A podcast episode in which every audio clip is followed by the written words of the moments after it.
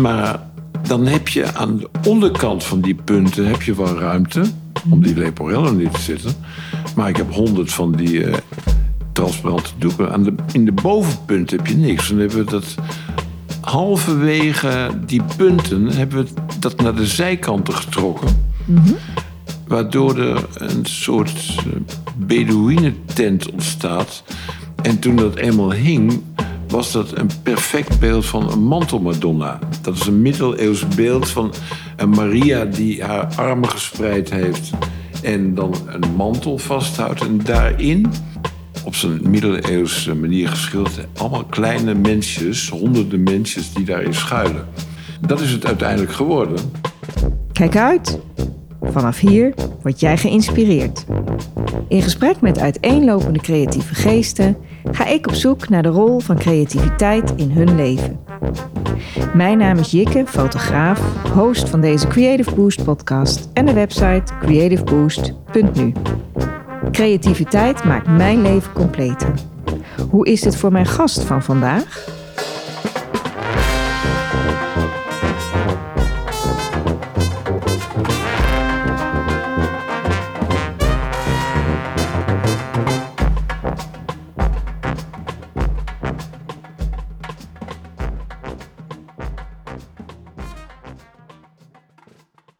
In mijn vorige In Gesprek met aflevering twee weken geleden zat ik op dezelfde locatie als nu. Toen zat Joost Carlier tegenover mij, organisator van onder andere deze tentoonstelling die hier nu te zien is. Nu zit de kunstenaar Jan M. Verburg tegenover mij. Bij beide tentoonstellingen die ik van jou gezien heb, Jan, raak ik betoverd. Wat ontzettend fijn dat we er nu ook over kunnen gaan praten, net als over jouw eerdere werk.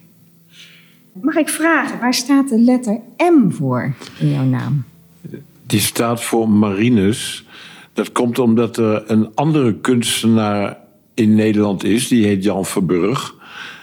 En daarom heb ik vanaf het begin uh, die M ingevoerd, Jan Marinus Verburg.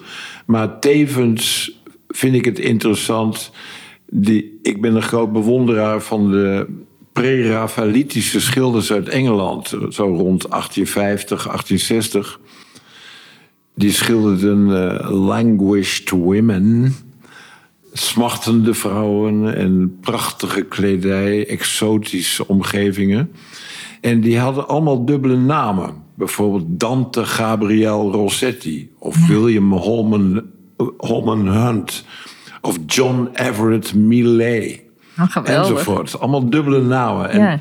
sindsdien vind ik dat Jan Marinus Verburg een beetje in die traditie passen. Ja, kijk. en dan op z'n Hollands. Ja. In 1949 ben je in Groningen geboren. Had je een goede jeugd?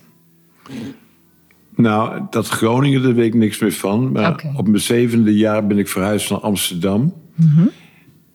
Ik had een goede jeugd, groot gezin. Ik ben altijd wel eh, gestimuleerd en gewaardeerd dat ik een buitenbeentje was in de zin van dat ik altijd aan het tekenen was. Ja. Altijd al. Van en dat doe ik nog steeds. Ja, bijna elke dag, hè? Ja. Ja, mooi. Daar komen we zo nog op terug. En, maar dat was dan ook je voornaamste hobby? Of had je meer hobby's? Ja, biologie. Dat was mijn grote hobby. Ik wou boswachter worden, maar ik ben altijd geïnteresseerd geweest in de natuur. Kijk. En theater heb ik ook gedaan als klein kind al, weet ik nog wel. Straattheater met kinderen uit de buurt. Verkleedpartijen. eh, ja. Mooi. Leuk, heerlijk. Lekker kind zijn. ja precies. ontdekken. Ja. En wie was je lievelingsleraar of lerares op school? Was dat iemand met een creatieve geest? Nee, dat was een biologieleraar. Kijk. Frans Curgenius. Ik heb mijn hele leven contact met hem eh, onderhouden. Ja? Hij was een soort guru voor mij ook. Ja? Dus eh, hij was al een hele jonge leraar toen ik op de middelbare school kwam.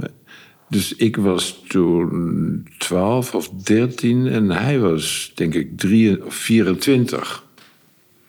Kwam uit Indonesië. Hij heeft mij wel eh, het leven leren kennen. Los van mijn ouders en eh, ons eigen gezin, zeg maar. En jullie werden vrienden. Ja, eigenlijk wel, ja. Mooi is dat. Tot nu toe. Ik bedoel, totdat hij doodging. Ja, oh, hij is overleden. Ja. ja. Ah, dus dat is mooi. Dat je zo'n ontmoeting eh, hebt eh, op school. Ja. En dat dat altijd voort blijft duren. Dat was mijn grote inspirator. Ja. Ik had wel een leraar tekenen, maar dan moest je met eh, lineaal geometrische patronen tekenen. Ja. En ik geloof dat ik op een rapport een keer een vijf of een zes had of zoiets. Hij waardeerde niet mijn vrije opvatting van tekenen. Ik wou al zeggen, ehm, strakke lijnen. Ja. ik denk dat jij liever lekker vrij uittekent. Hè? Ja. En je ouders of andere familie. Hebben jullie, eh, had je een creatieve opvoeding? Of, Nee, ik kan nergens traceren dat er andere kunstenaars in de familie geweest zijn. nee. Hooguit mijn opa van moederskant, die was klokkenmaker. Maar die maakte wel al zijn eigen schroefjes voor horloges. Dus ik denk dat door de tijdgeest dat hij geen kunstenaar kon worden... maar dat heeft eh, vorm gegeven in eh, klokkenmaken. Ja, En ik vind het ook wel iets mythologisch hebben, een klokkenmaker. Het bezweren van tijd. ja. En de techniek en het hele precisiewerk. Ja. Ik weet ook nog wel dat hij dan bijvoorbeeld... eh, als wij op vakantie waren, dan gingen die opa en oma mee... en dan zat hij bijvoorbeeld een landschap of een kerkje in een landschap... tekende hij met een stokje in het zand. Dat weet ik nog goed. En hij zei ook altijd... een goede kunstenaar kan met een afgebrand luciferspinnetje een meesterwerk tekenen. Ja. ja, nou dat, ja, dat is ook eigenlijk wel zo. Als fotograaf vind ik ook, met, je kunt met het simpelste cameraatje prachtige foto's maken. Als je Ja. er feeling voor hebt. Zeker, Ja. zeker. Je hebt het eigenlijk al gezegd. Ik had hier opgeschreven de vraag. Ik gok zo dat tekenen altijd al een passie van je geweest is. Nou, dat, dat is het dus ook. Ehm, en je bent er heel goed in ook. Bedoel, het kan een, je kan het heel leuk vinden, maar je bent er ook echt goed in. Ja, Dus, ja. heeft het te maken met dat ik het altijd al doe? Ja, Gewoon dat- consequent. eh, oefening het kunst. Maar ja, ik ben inmiddels natuurlijk heel goed geworden. Al zeg ik het zelf. Ja, vind ik ook. nou, dat is toch goed? Lekker van genieten. En ja, hoe heerlijk is dat dat je dat dan ook elke dag kan doen? het is een kick. Dus bijvoorbeeld een portret. Dat doe ik in een halve minuut. Dat, het is of het lukt wel of het lukt niet. Maar Ja. als het lukt, het is gewoon een paar lijnen trekken. En het lijkt. Wauw. Vind Ja. ik heel knap hoor, dat je dat zo goed kan. Ja, nou goed, het kan ook volledig mislukken. Hè? Maar Nou, ja, ik dat, heb maakt, dat maakt niet uit. Het gaat om of de tekening interessant is. Ja. Niet of die precies goed lijkt. Ja, zo is het ook. Zo is het ook. Ja, ik heb, ik heb het wel op de kunstacademie gehad, het tekenen, model tekenen en ook zelf portretten en zo. Ik vind het een uitdaging, maar wel ook leuk om te doen. Het is wel echt ontspanning en je bent echt gefocust op wat je mee bezig bent. Dat is wel echt heel fijn. Dat is het. Het is, een eh, flits van eh, concentratie. Ja, Eigenlijk onbewust. ja. Het kan ook met eh, fotografie. Het kan met alles zijn. Als je een bepaalde concentratie hebt en dat vast ligt... dan maakt de gelijkenis of zo niet uit. Eh, het gaat om de intensiteit van het beeld. Ja, Van het moment ook. ja moment natuurlijk. Ja. Ja, ja. Ehm, en je hebt een studie gedaan, Aki in Enschede. ja. Ehm, ja, paste dat goed bij je? Ik ben de eerste twee jaar op die academie was er nog een streng regime. Uh, ik heb grafische vormgeving gedaan.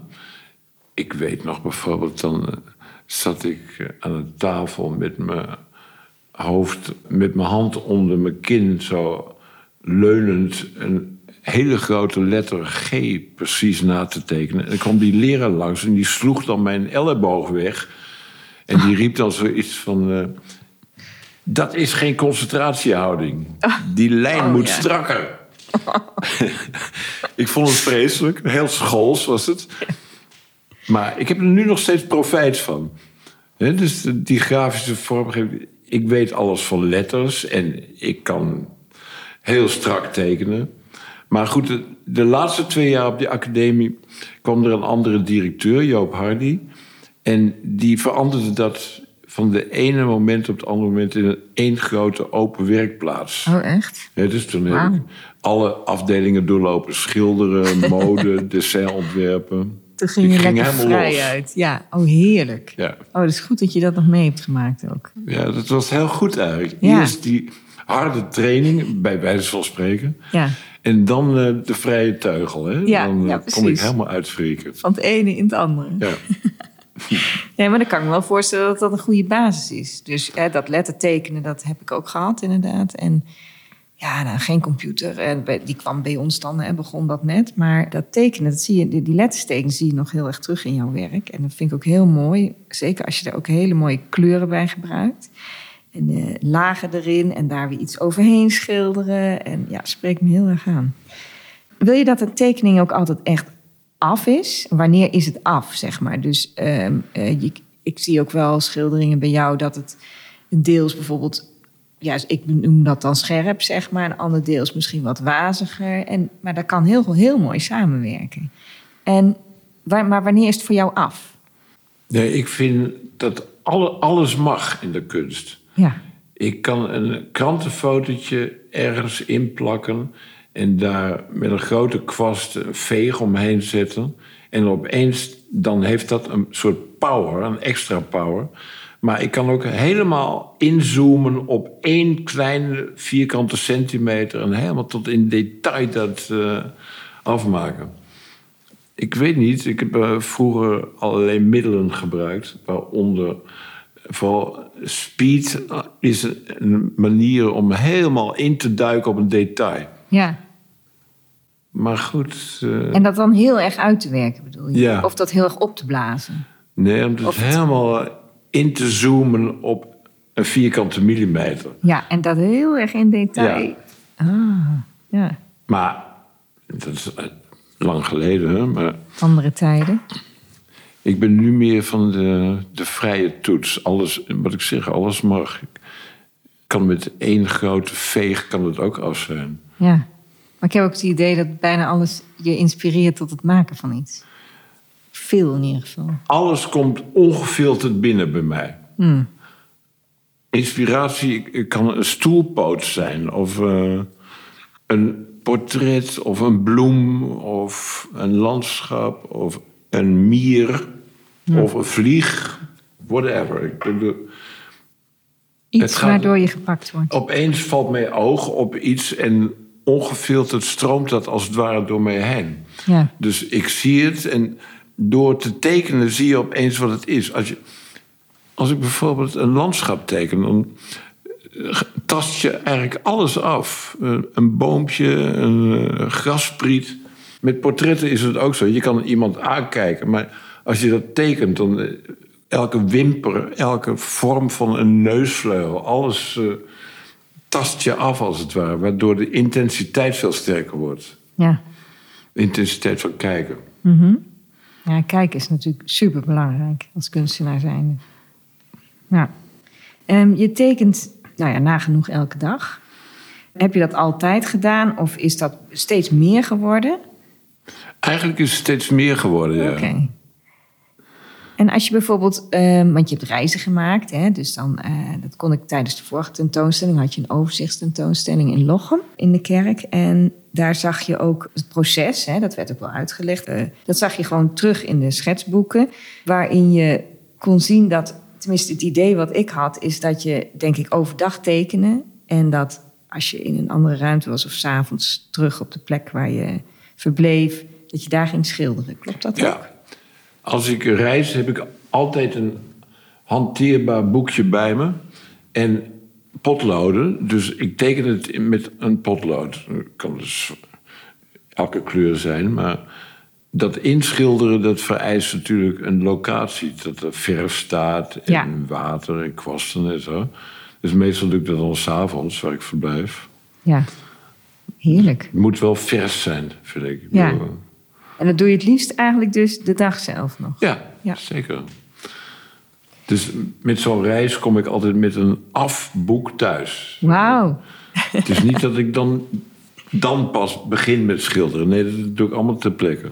Eigenlijk heel goed, hè? want heel veel, waaronder ik ook, gaan dan toch... Je begint tijdens de vakantie, maar je wilt na de vakantie afmaken. Maar dan is er nauwelijks meer tijd.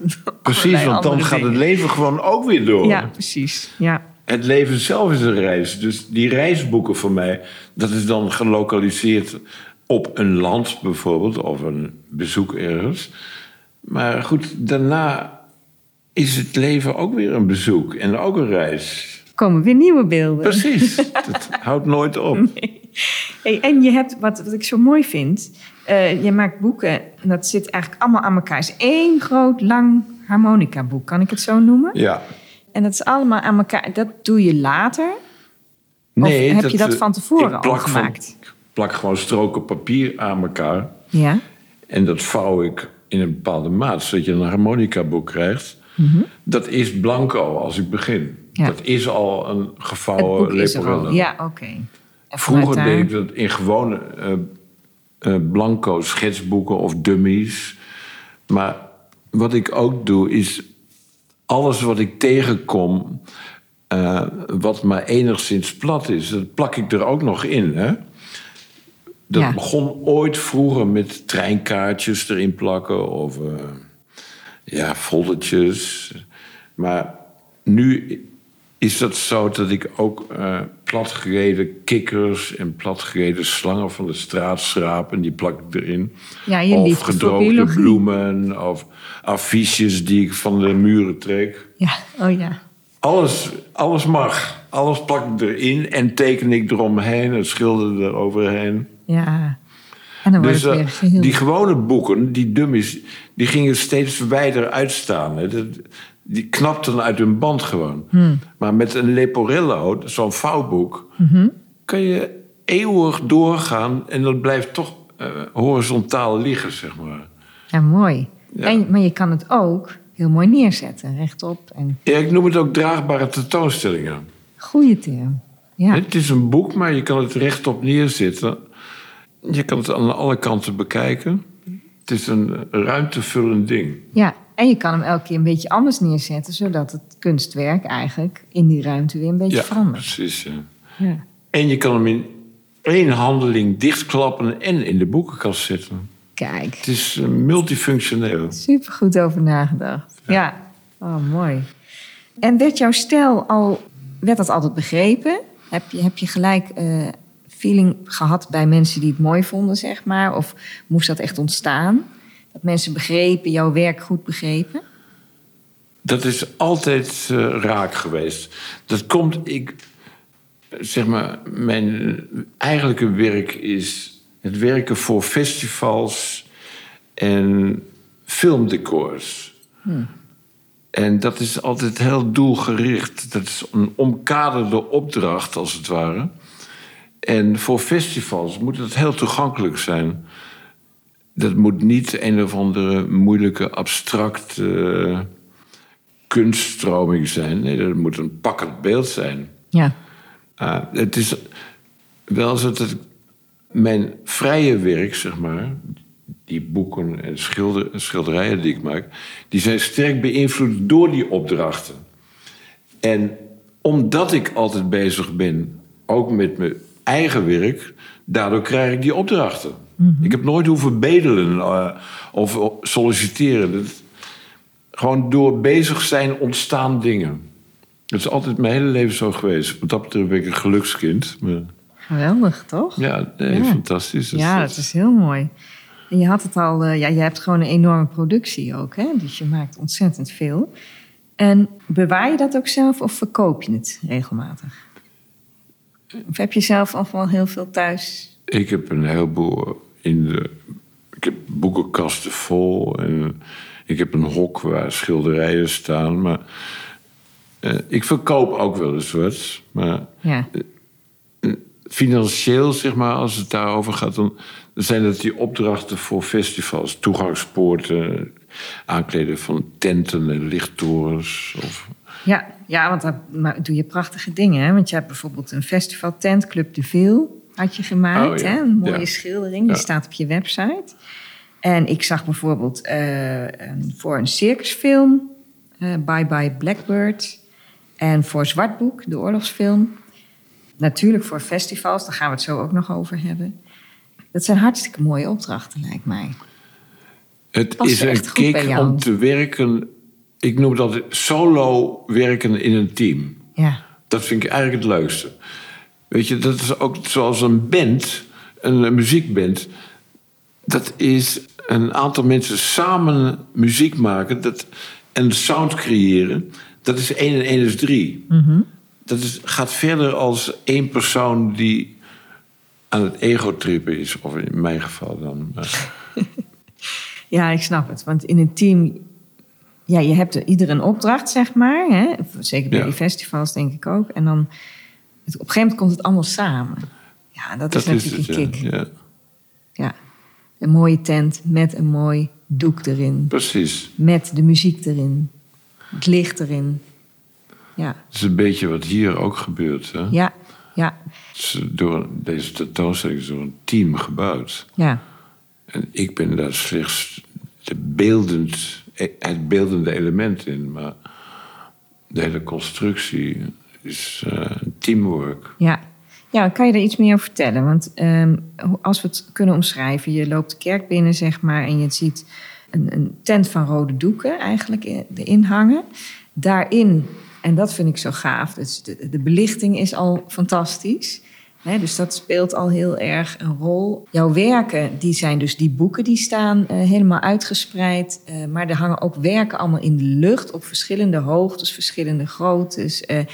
Het is echt een beleving waar je binnenstapt. En dan heb je nog mooie muziek bij uitgezocht. en diverse geluiden. Jouw stem heb ik ook gehoord, hè, dat je dingen vertelt. Ja, het is een totaalbeleving. Ja, we hadden de, eh, het privilege om in deze kerk iets te mogen doen. Het is een enorme witgekalkte middeleeuwse kerk. En de opzet was. De toegang voor deze kerk die valt onder monumentenzorg, dus dat moet gratis zijn. Voor stadsbezoekers en die kunnen dan gratis die kerk in. Ja. Maar de tentoonstelling, daar hebben we nogal in, ge- in geïnvesteerd. Er moest toegang voor betaald worden. Ja, Dus wat doe je dan? Zet je dan een hek in die kerk met een deurtje erin? ja, En toen kwam ik stuiten op een eh, catalogus van Le Corbusier. Die heeft in 1958 het Philips-paviljoen gemaakt op de wereldtentoonstelling. En dat is gemaakt volgens het principe wat je wel kent van eh, lagere school. Dan moest je een plankje met spijkertjes aan beide kanten. En daar spande je een touwtje tussen, consequent, waardoor er curves ontstaan. ja. Dat was het principe van het paviljoen van de Corbusier. Die creëerde van, dan weliswaar van aluminium en staalkabel, van die, een puntig paviljoen. En ik dacht, dat hek in die kerk, dat is niks. Er moeten een paar van die punten inkomen. Opeens zag ik dat voor me. ja. Maar dan heb je aan de onderkant van die punten heb je wel ruimte om die leporellen neer te zetten. Maar ik heb honderd van die eh, transparante doeken. Aan de, in de bovenpunt heb je niks. Dan hebben we dat halverwege die punten hebben we dat naar de zijkanten getrokken. Waardoor er een soort eh, Bedouinentent ontstaat. En toen dat eenmaal hing, was dat een perfect beeld van een mantelmadonna. Dat is een middeleeuws beeld van een Maria die haar armen gespreid heeft en dan een mantel vasthoudt. En daarin, op zijn middeleeuwse manier geschilderd, allemaal kleine mensjes, honderden mensjes die daarin schuilen. Dat is het uiteindelijk geworden. ja. En dan ook nog dat het rode parachutestof is in die witgekalkte kerk. Dat maakt het zelfs iets eh, sensueels. Ja, het is haast een baarmoeder. Ja, En dan staat daar dus die Leporello helemaal in uitgekronkeld, hè, 80 meter, als een soort eh, opgerolde slang. En daaruit komen opgevlogen, helemaal tot aan de nok van die kerk, die transparante doeken, die allemaal voortkomen uit die Leporello. mooi. Dat als een wolk van vlinders zweeft dat boven die rups van die Leporello. Ja, gaat leven. Ja. Ik zie het ook wel een beetje als het hart van de kerk. Dus het rode hart. En het knalt er ook echt uit als je erin komt. En, en, en door alles wat er omheen gebeurt. eh, ja, en wat jij ook zegt. wij- Het is natuurlijk met een team opgebouwd. Dus, Het eh, is een gezamtkunstwerk, ja. Ja, Die bouwers van die tent. En ik heb een lichtkunstenaar gevraagd, Juri Vermeulen. Die heeft de belichting gemaakt. Dat is essentieel. Ik heb twee jonge jongens gevraagd... die zichzelf Sint Zeiser noemen. die hebben een soundscape gemaakt. ja. En dan zit er natuurlijk... Dit was allemaal niet mogelijk geweest zonder een hele organisatie. Hoe opereer je zakelijk gezien en overleg met het kerkbestuur. En dat is allemaal de grote motor van het team. Met name natuurlijk Joost Carlier. ja. Ik zie mezelf gewoon als boegbeeld, zo voor op een schip. Maar Joost is het schip. Ah, dat is mooi gezegd. Ik ben alleen maar de beeldende element voorop. Ja. Nou, Naar niet alleen toe. maar, hè? Dat is ook heel belangrijk. Jawel, het is natuurlijk een samenspel. Maar Precies. nogmaals, het is weer 1 en 1 is 3. Ja, ja, dat is prachtig. Dat is zo mooi als je samen zoiets kan creëren. Dat is Ja. echt eh, geweldig. En Joost heeft natuurlijk... Hè, ja, jullie doen al heel lang samen dingen. Ja. Hè? Dus dat, dat, dat- ik weet niet waar het precies begon, maar... eh nou ja, Het begon al in Lochem in het eh, Openluchttheater... Ja. waar hij zijn eerste festivalletje organiseerde. Ja, daar hebben we het over Allereerste gehad. festival van heel Nederland. Ja. Eh, van de wereld zelfs. Ja, Dat openluchtfestival, fenomeen hè? bestond nog niet. Nee, nee, hij heeft hij het was de eerste. allemaal verteld. Dat is echt een mooi verhaal. Ja, Ja, want zelfs nu, hè, kijk, ik leef heel erg op het moment. ja, alles wat ik nu tegenkom, teken ik en Ja, schilder ik. ja. En dat stroomt maar door, gaat eindeloos door. Dus voor mij is het nu he- heel essentieel om dingen te vatten. Maar Joost, die denkt heel anders. Die denkt, Joost is een visionair. Die denkt van klein naar groot. Die denkt over 100 jaar, ja, zou je kunnen zeggen. toekomst in. Ja. Maar hij is ook heel goed in wat leeft er nu en, en wat slaat aan. zeg Hij heeft maar. een enorme gevoel, voor, eh, sensor voor de tijdgeest of Ja. wat, waar behoefte aan is. Maar hij weet het altijd toch boven eh, de tijdgeest uit te tillen. Eh, Hij tilt iets naar de toekomst toe. Of zo. Ja, ja. Ja, dus en, en, maar dat is ook heel belangrijk dat je dan zo'n krachtig team hebt en dan zet je zoiets moois neer. Nou, je krijgt ontzettend goede recensies voor de tentoonstelling. Ja. En de vorige keer ook in Lochem. Ehm, ja, ik, ik zou ook echt aanraden, mensen, als je het hoort. eh, want tot wanneer is de tentoonstelling? Het is officieel tot 17 september, maar ik geloof dat het. eh, of, ja, het is nu vanwege groot succes een week verlengd tot 24 september. Kijk, Ja, dat, is, wel hartstikke leuk, mooi. Ja. Ja. super. Ga erheen naar de Bergkerk in Deventer. Je maakt werken op boekformaat, maar dus ook groot. Hè? Eh, ehm, als we even gaan naar Lowlands, daar heb jij... eh, dus je bent begonnen zeg maar, bij het Lochem Festival.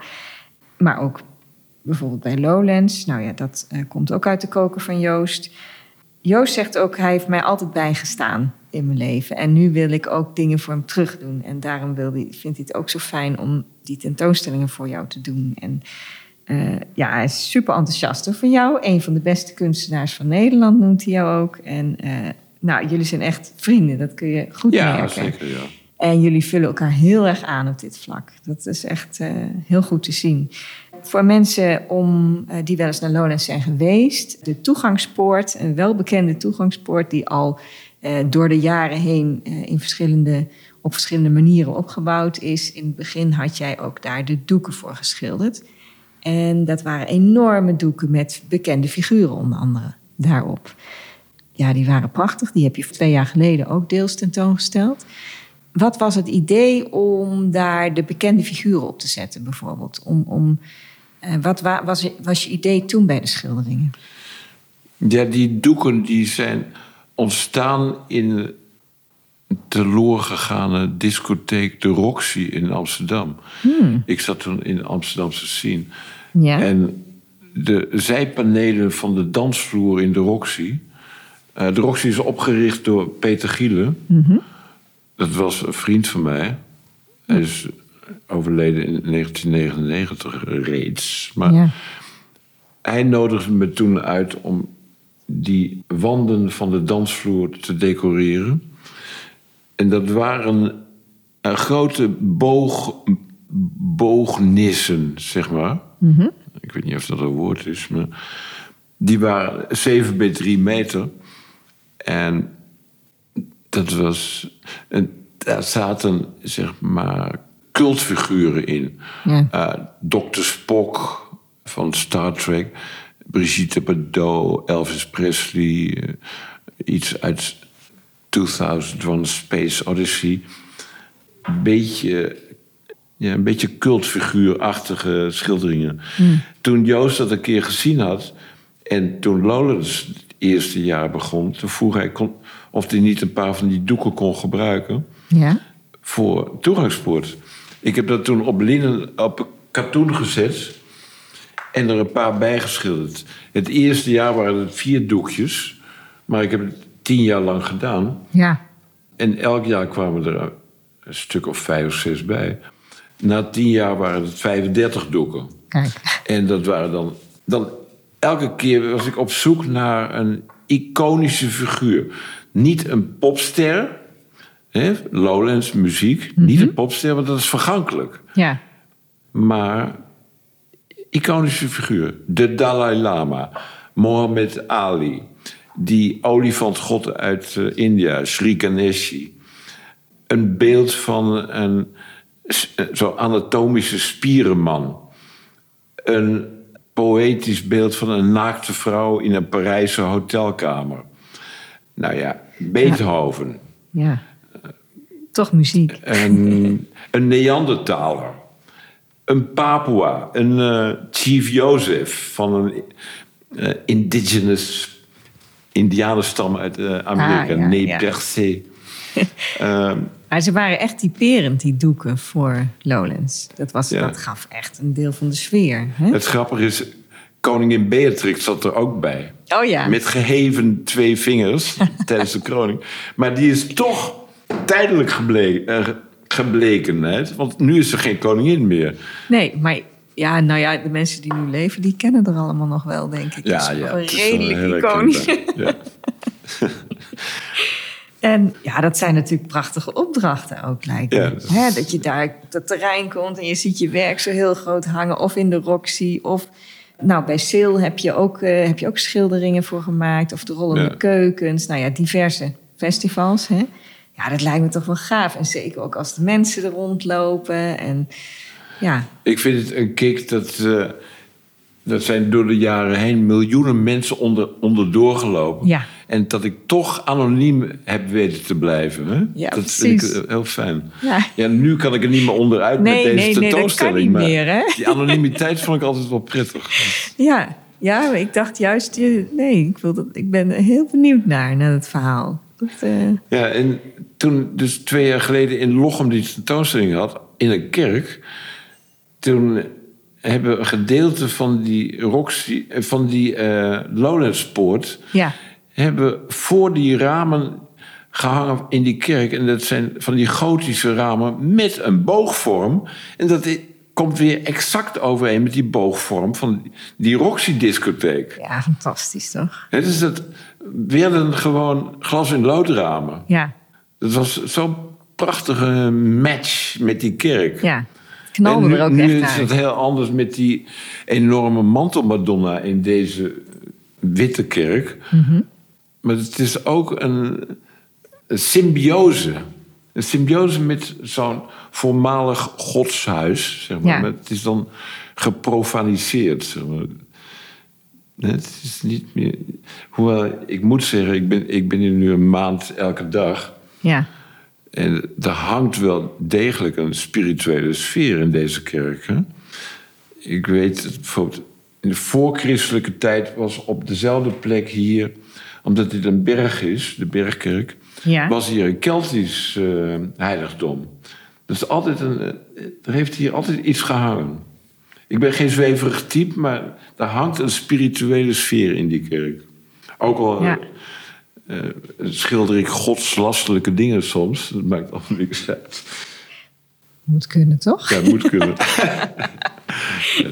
Ja, ik vind het juist wel mooi om die grenzen op te zoeken. En, en ja. Ja, Heb je daar wel eens reactie op gehad? Dat mensen kwamen en dat ze zeiden: "Hmm, kan je dit wel hangen in een kerk of Er niet? staan een aantal eh, opmerkingen in die gastenboeken. Ja? Wat een schandaal. Deze ontaarde kunst in dit heilige gebouw. Oh, echt? Ja, dat zijn toch mensen die dan de moeite hebben genomen om daar tegen Even te te protesteren. zeggen. En dat vind ik wel fijn. Het moet een zekere controverse zijn. Hè? Ja.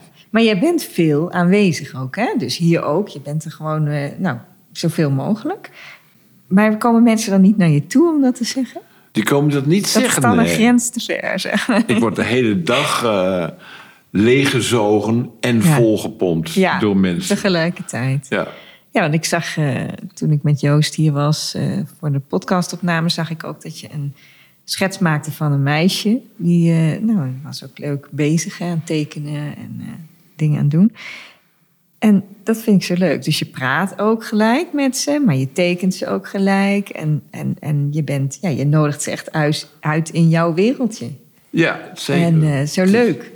Ja. Het is mijn eh, huiskamer geworden. ja, maar dat is zo leuk dat je er zelf ook bent en zo genieten van. Ja, Ik vind het fantastisch. Ja. Ik zie het als een, zeg maar, een sociopathisch experiment. en sociopathisch in de zin van... Ik ben natuurlijk gewend omdat ik altijd als een kluizenaar thuis ja, in mijn eentje bezig ben. Maar ja. Ja, nu dus dit ben is ik in full public. Ja. Dat is heel leuk. Ga je nog missen, denk ik. Ik moet afkicken. ja, ik zat net te denken, want eh, jouw eh, aflevering komt op de 21ste. Dus dan is, volgens mij, is het dan, of is er dan nog één weekend jouw tentoonstelling bezichtigen, hè? Volgens mij wel. Dus mensen, als je dit hoort, ga snel. Dat moest ik nog wel even zeggen. Wat is voor jou het grootste verschil van deze tentoonstelling ten opzichte van je vorige tentoonstelling? En, en zie je hier nog een eventueel vervolg in? De vorige tentoonstelling, twee jaar geleden, was een overzicht van de afgelopen 10, 15 jaar aan reisboeken. Eh, dan maakte ik een reis naar Londen en dan stond er één Leporello opgesteld, een Londens dagboek.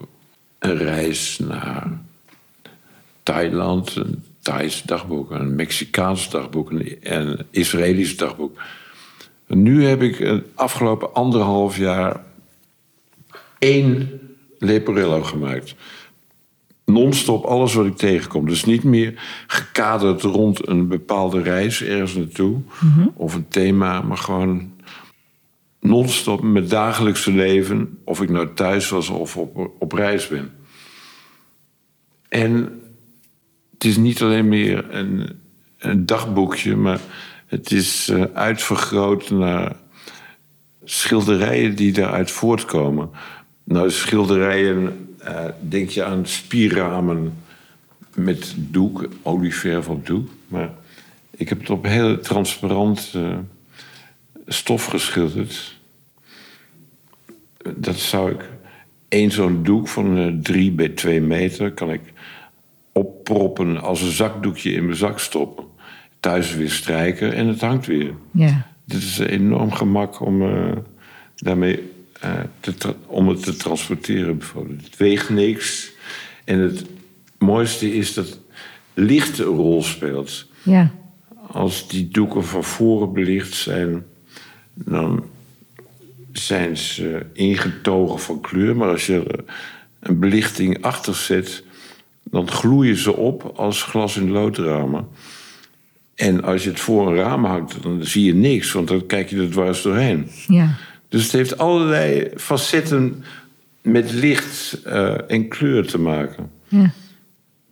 Mooi. Wat mooi, want je kan het eigenlijk overal ophangen dan. Je kan het overal ophangen, ook buiten. Het zijn gewoon waslijnen met knijpers en daar hang ik ze aan op. Ja.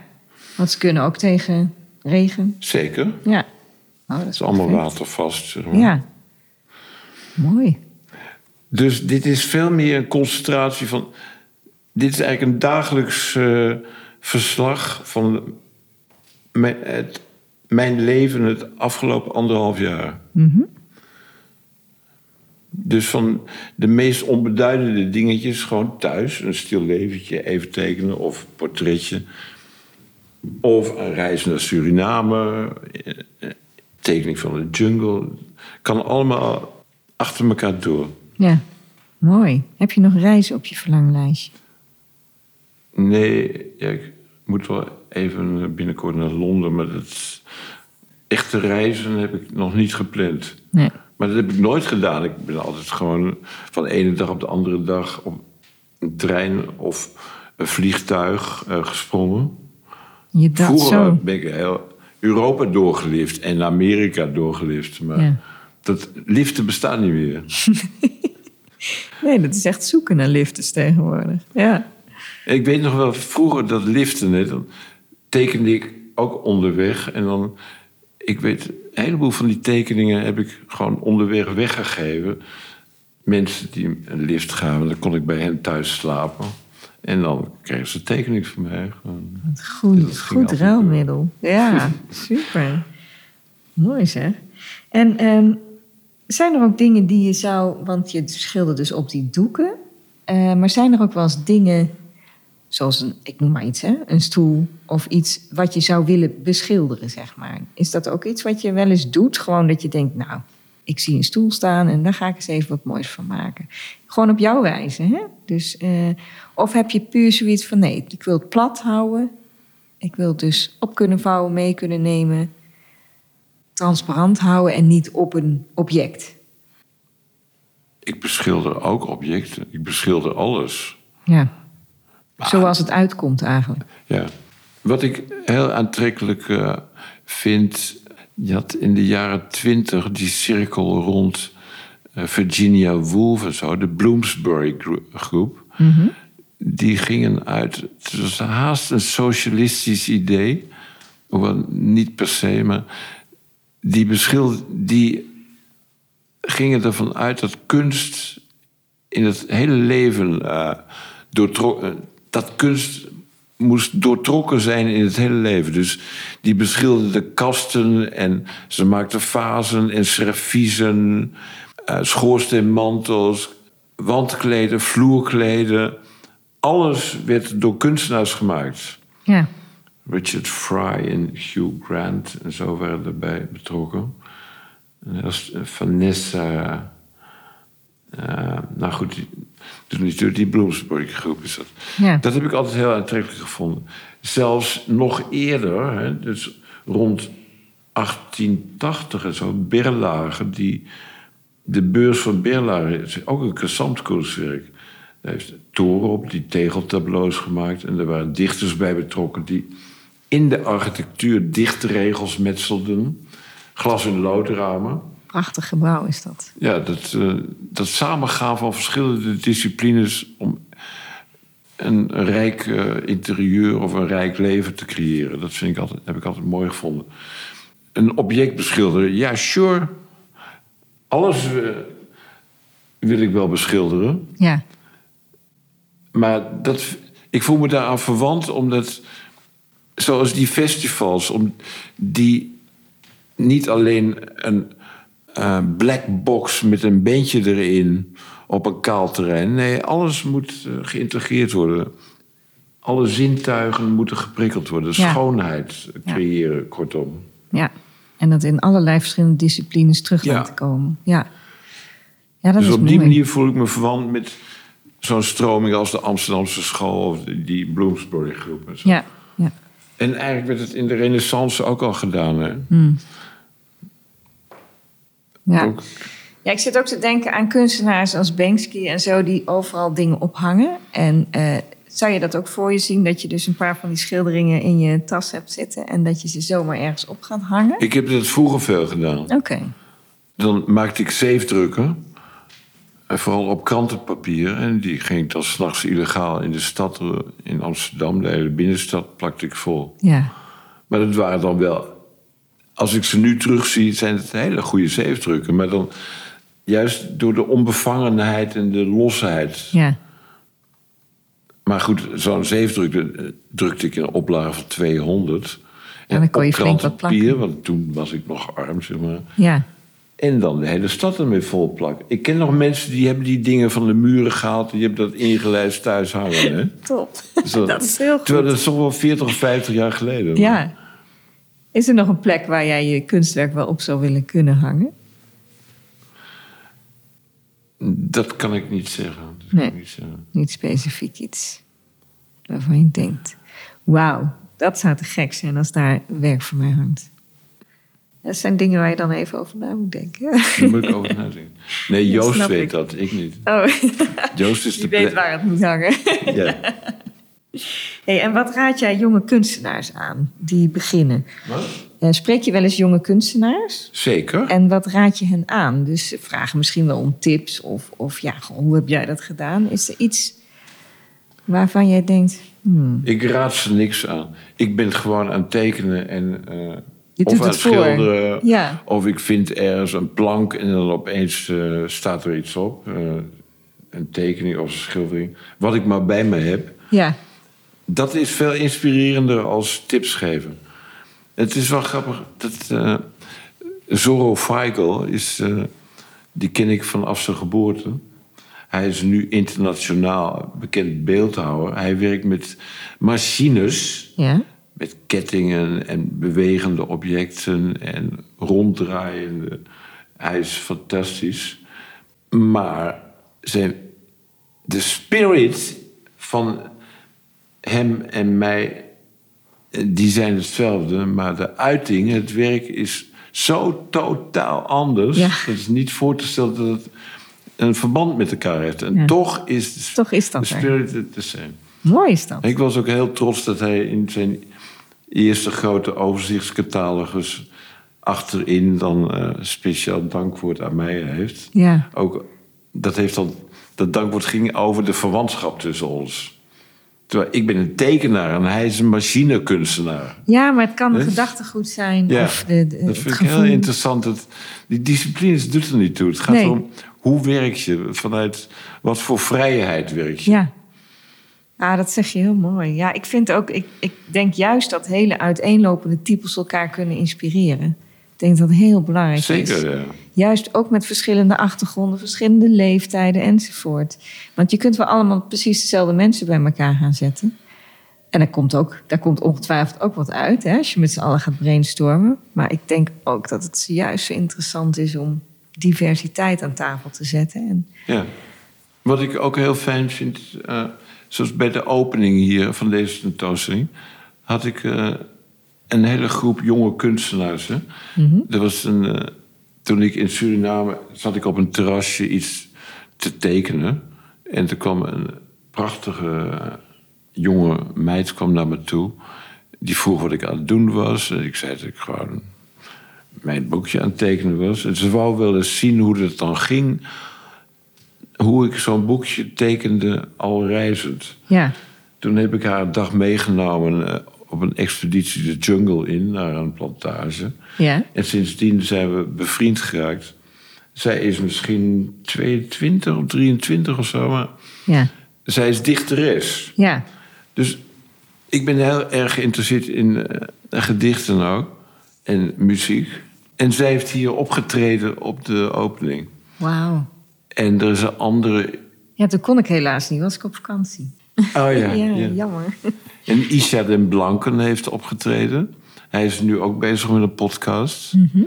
Moxie heet dat. Moxie, oké. Over een zoektocht naar zijn roots. Dat is wel interessant. Hij heeft is een Nederlandse jongen, zeg maar. Maar hij is een Surinaamse vader. En zijn roots gaan... Dat is heel interessant. Hij interviewt zijn oma in die podcast over de roots. En dan blijkt dat hij Duitse en Franse en Engelse en Afrikaanse, Malinese, Surinaamse, Japanse, Indiaanse, Indonesische, allemaal, dat zit allemaal in hem. Ja, dat, Hij Het trad schijnt- ook op, op met een waanzinnig goed gedicht hier op Ja. de opening. Mooi is dat, hè? Want Ja, dat schijnt dus goed. bij heel veel mensen zo te zijn... dat er een enorme achtergrond is qua culturen. Ja. Zelfs bij de grootste, bij de mensen die super nationalistisch zijn. Ja. Bijvoorbeeld, vind ik wel echt heel mooi. Nou, mooi is dat. Dat, je, dat die mensen op zo'n manier op jouw pad komen... en dat, ze, dat je dan ook weer dingen voor elkaar kan betekenen. Dat is heel bijzonder. Ik heb, me- probeer wel mijn vinger aan de pols te houden van eh, de jongste generatie, zeg maar. Ja, wat Het is speelt. Zo eh, bruisend en eh, fris en nieuw en zo. Ja. Ja. ja, dat is mooi. En wat is voor jou de beste manier om tot inspiratie te komen? Is dat dus bijvoorbeeld dat reizen? Dat, nou ja, eigenlijk weten we het al wel. Dat is vooral ontdekken, dingen bekijken, dingen doen, spreken met mensen. ja. Hè? Kijken hoe zij weer werken enzovoort. Kan je daar nog iets aan toevoegen? Of is dat eigenlijk wel samengevat wat, je, wat jou inspireert? Eigenlijk kan alles mij inspireren. Is niet één specifiek moment of thema of ding wat mij. Nee. Nee, alles inspireert mij. Ja.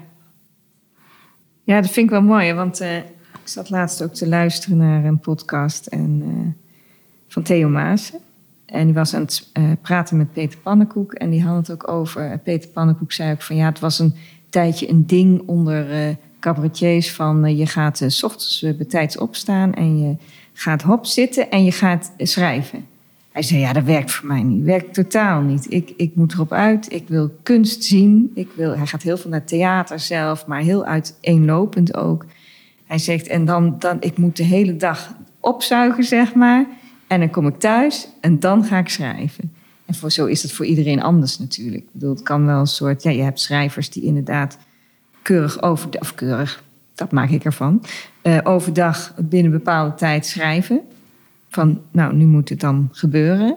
Maar je kan ook veel meer beleven. En op het moment dat het komt, zeg maar, dat zo zit ik ook meer in elkaar. Ja, Het uiten.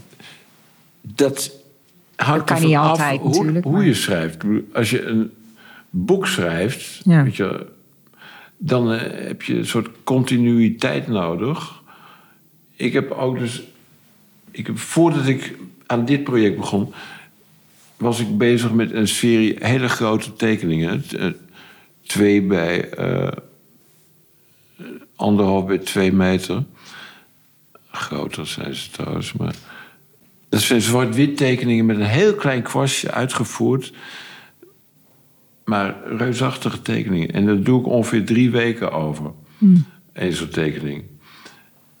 En dan is het eh, een discipline, dat discipline vereist. Ja, Zo'n, ik doe het al staand, dus mijn arm is op een bepaald moment lam.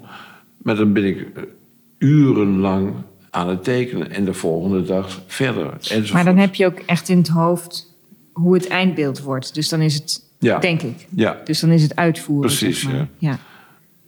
dat uitvoerende vereist een discipline van inderdaad 's morgens opstaan en beginnen. Ja. Maar ik kan me ook voorstellen dat jij net zo goed eh, een feestje gehad eh, hebt. En dat, dat, dat, dat je daar iets gezien hebt. En dat je denkt, potverdorie, ik moet het nu op papier zetten. Precies. En niet zo van... Dat, eh, dat gebeurt dus Ja. voortdurend, ook los van die discipline van die grote tekeningen. Ja. ja, precies. Ja, en dat is ook wel interessant. Dus voor sommigen werkt het heel erg in een structuur en anderen niet. En eh, of je hangt ertussenin. Hè. Ik bedoel, zo- zo'n podcast als dit, die opname moeten we ook plannen. en Ja, dan moet zeker. ook het gesprek plaatsvinden natuurlijk. Dus dat, eh, zo is het ook. Wat ik nog wel benieuwd naar ben, is er een kunstenaar die jou heel geïnspireerd heeft in de manier van werken? Ja, ik denk dat de figuren die jij ook wel voor Lowlands hebt beschilderd, die zullen jou op een bepaalde manier inspireren. Dat zijn natuurlijk dan niet allemaal kunstenaars. Maar is er iemand waarvan jij denkt, ja, die moet je kennen. Die moet de luisteraar kennen. Dat is niet te zeggen. Elke kunstenaar die goed is, inspireert mij. Ja. Ja, dat is heel goed. Dat is ook mooi om te zeggen. Kijk, je hebt mensen die zijn echt fanatiek fan van iemand bij, bij wijze van. Hè? Of meerdere mensen. Ik ben maar- een, een bewonderaar in hart en nieren van honderdduizend kunstenaars. Kijk, Maar ook dat is ook van. goed.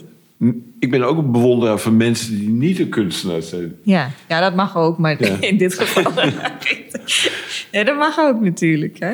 Ja, je houdt ook van dichten, je houdt van van alles. Ik bedoel, Nee, maar dat, Dat is ook eh, Japanse kunst, middeleeuwse kunst, hedendaagse kunst, eh, kinderkunst, eh, Afrikaanse kunst. het- Ja. Ik kan niet. Ik kan wel een heel rijtje namen noemen, maar dan schiet ik toch tekort. Maar Ja, precies. Dan vergeet je altijd wat. Ja, ja en het kan net zo goed iemand zijn die in de politiek zit... of een goede ondernemer... of, eh, of iemand, de bakker om de hoek... die, eh, die je geweldig vindt in wat hij doet. Of, eh, kan, is natuurlijk heel breed. ja, Jozef Ja. Beuys zei: iedereen is een kunstenaar. Hè? Ja. En dat denk ik vaak. Dan zie ik bijvoorbeeld zo'n eh, vrachtwagen met een aanhanger. En zo'n chauffeur die dan achteruit rijdt met die aanhanger, al fluitend. dan denk ik: hé, Ja. hey, Jozef Beuys, dat is een kunstenaar. denk Ja. ik dan. Iedereen is een kunstenaar. Zoals jij deze podcast opneemt. Jij bent een kunstenaar. Ja, ja. ja dat vind ik een mooie gedachte.